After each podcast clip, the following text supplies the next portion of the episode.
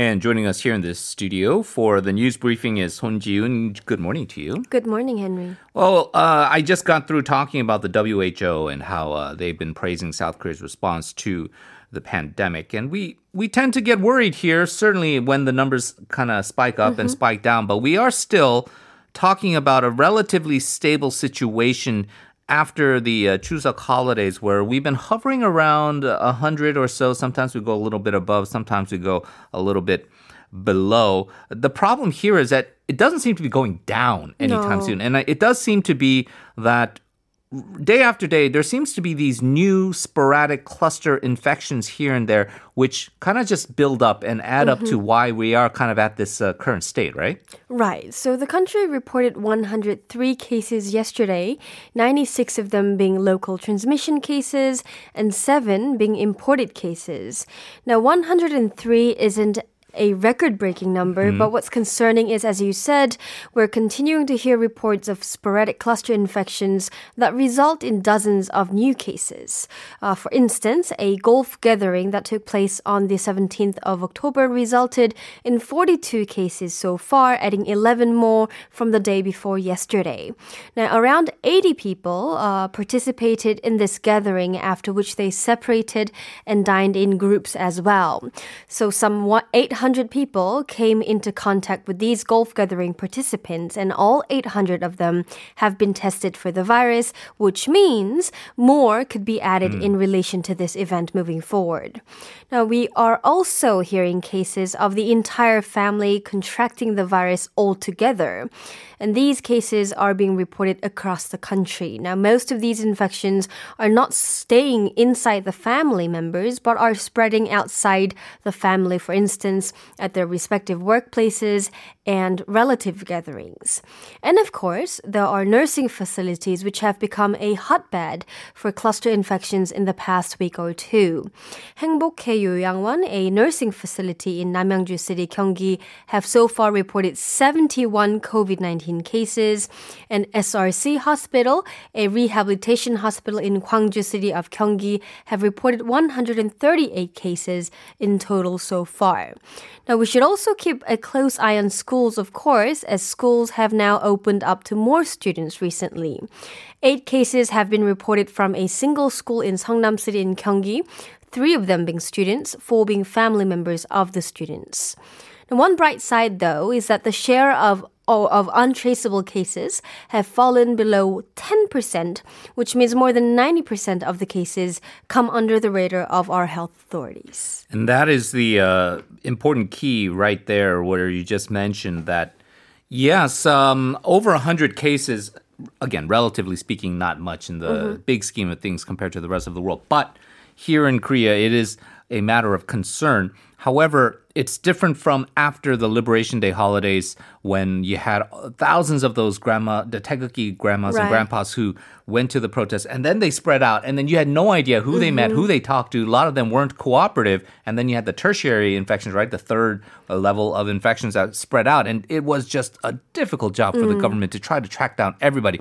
At least here, you have these sporadic cases golf course here, a ballet hagwon mm-hmm. here, a nursing home here, and you can relatively take it under control. The government has been saying that they'd like to see the numbers, the daily numbers under 50, which means that they have then the infrastructure to be able to uh, handle everything. So they're right. not quite there yet, but at least they pretty much know where these cases are coming mm-hmm. from. So that's some form of con- uh, comfort.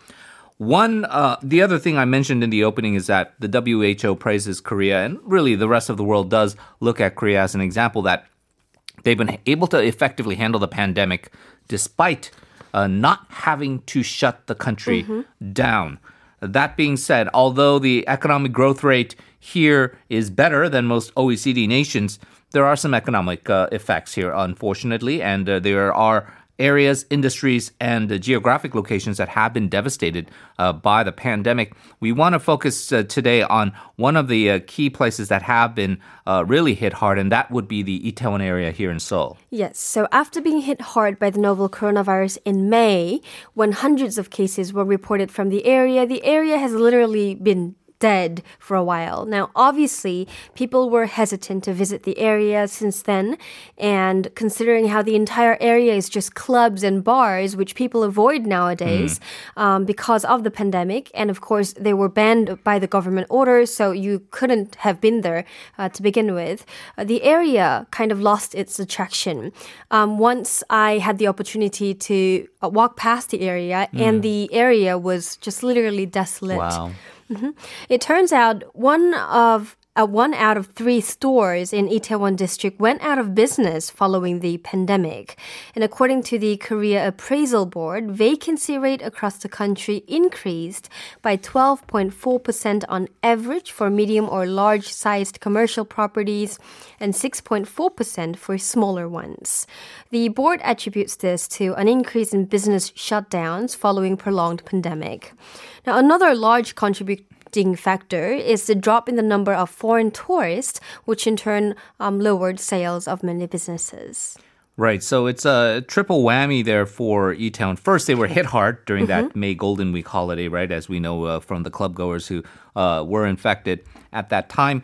And then we know that uh, there are a lot of Koreans who go there, but as you say, the main reason they go is to party, right? right? Whether it's to go to the clubs or to the bars. You don't do that so much in the mm-hmm. pandemic, and so that got hit. And then the other uh, aspect of this is that it's a hotspot for foreigners, not just for clubbing and um, mm-hmm. um, barring, but you know for eating, for conducting other types of businesses, and you have one, the foreign community not really heading out there anymore, but two, you have nobody coming in from overseas right. anymore. So foreign tourists who would otherwise be visiting Itaewon are not there, and so it really is a worrisome situation. A lot of these businesses are also foreign owned. Um, mm-hmm. A lot of the expats that come here, uh, they want to start small businesses. Itaewon sort of is kind of a convenient spot because right. of the international atmosphere.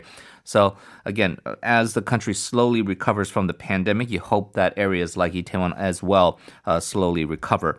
We're going to turn to politics now.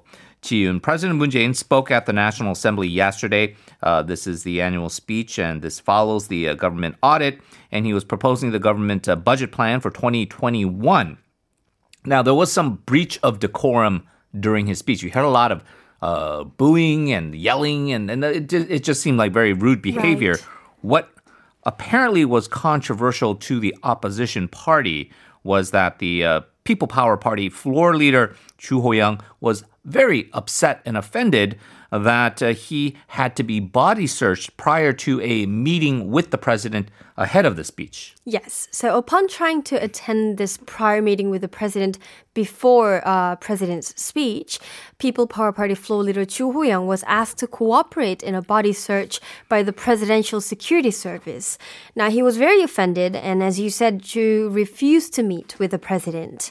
Now those who did attend the prior meeting are the ruling DP's leadership, Chief Justices of the Supreme Court and Constitutional Court, the Prime Minister, the Chairman of the Board of Audit and Inspection, and the Chief Presidential Secretary. Now, Joo is reportedly the only person that was asked for a body search yesterday. Former National Assembly Secretary General and an incumbent PPP lawmaker Chung Jin-seok complained that it's unprecedented for the president, president's security team to search party chiefs prior to a plain conversation over a cup of tea. Now, the Presidential Security Service later did release a statement and said that although floor leaders are not exempt from the team's search, they've been traditionally exempt, exempting um, when entering with party chiefs who are immune from security searches. Mm. The security service explained that Joo did not enter the venue with the rest of the attendees, including party chiefs, but walked in by himself later on. They did add that the security guard uh, could have been more flexible at the time, though. Right. So there's a protocol, and generally speaking, you have the, the party chairman and, and the, the party leaders who are exempt from the searches. Mm-hmm. Uh, if they come in as a group, the, the security team generally knows, okay, you're you're part of the right. you know the, the, leadership. You can come in, and we're not going to do that uh, body search. This individual, uh, Joo Young, happened to come in by himself, and so the security team said, "Look, we're going to have to do the search because mm-hmm. you weren't part of the original uh, contingent that arrived here." So that is technically speaking perhaps within the rules what the opposition is kind of really angry about is that i'm Joo is such a big name mm-hmm. figure how do you how dare you not recognize who i am and right. you know do this offensive thing, like trying to check me before I meet the president for security. And so it, they, they are very angry about this. But the way the media, or, or the conservative media at, at least, uh, has been reporting this, it, it makes it seem like he was sent to Guantanamo Bay and then tortured and like interrogated by, by authorities. I, yeah, I, I, I think you can understand why they would feel a little bit inconvenienced yes. and, and, a little upset about this. But I, I don't think this is a, an impeachable offense, and it looks like the uh, security team is trying to clear up the uh, confusion, mm-hmm. and hopefully uh, nothing like this in terms of misunderstandings happen again. We're going to turn to speaking of um, politics and um, offended people. Um, recent presidential polling. Now, we're talking about the future presidential election a couple of years from now, uh, but it does look like there is one viable uh, conservative candidate. And that candidate, interestingly, is the current Prosecutor General Yoon Suk-yeol, uh, really rising up in the polls as far as uh, people for an alternative, looking for an alternative. Yes, so R and Search, a polling company, conducted a survey on 1,032 adults across the nation last Sunday to Monday of this week. Now, with the confidence level of 95% and the margin of error of plus minus 3.1, Prosecutor General was favored by 15.1% of the respondents as the next president, following Gyeonggi Governor Lee Jae-myung with 22.8% and ruling DP Chairman Lee with 21.6%. 6%. Now, following these two ruling party figures, Prosecutor General Yoon was ranked the highest among the opposition figures. Now, while 15.1% of the respondents favored Yoon, only 6.8% voted in favor of Hong Joon-pyo, a registered independent, and only 5.8% sent support to minor opposition People's Party chief Ahn Cheol-soo. Mm. So many believe the rise in support for Yoon is mainly due to his recent clash uh, with Justice Minister Choo Mi-ae, as he remained firm and stern against Choo's criticism and was not hesitant to speak against her. For instance, during a parliamentary audit, Yoon spoke strongly when he said that the prosecutor general is not a subordinate of the justice minister. He also kind of left the room um, for people thinking that he might actually run for the presidential election when he said that he will think of ways to contribute to the society and the people after his retirement. The opposition is mainly welcoming his interest in politics, saying that him entering politics will change the game, whereas the ruling DP is rather unhappy as they criticize his political uh, participation. Yeah, the DP is saying basically you want to be political, be political. You want to be the uh, neutral political uh, prosecutor general, be the mm-hmm. prosecutor general, but don't be both. You have to choose right. one or the other. And I think that is the movement that they're going either uh, uh existential question of his position, mm-hmm. if he wants to do politics, or telling him cut it out right right now with all the mm-hmm. biased investigations and uh, this sort of politicking that going on interesting aspects with this poll is that if you combine the top two, Lee and Lee Jae-myung, and then some of the uh, lower tiered uh, oppos- uh, main party candidates like Kim Kyung-soo and Kim Boo-kyum, that adds up to about 48%. Right. The total opposition votes adds up to about 37-ish percent. So there's still a 10-point gap in terms of ruling party and opposition party candidates overall. None of these top-tier opposition candidates Yoon Suk-yeol, Hong Joon-pyo, or Ahn Cheol-soo are members of the PPP. So no. the PPP's got a little bit of an, of an mm-hmm. issue of what they're going to do to have a viable candidate going forward. And time's really running out because uh, people start actually kind of semi campaigning uh, at this period to look ahead to the presidential election.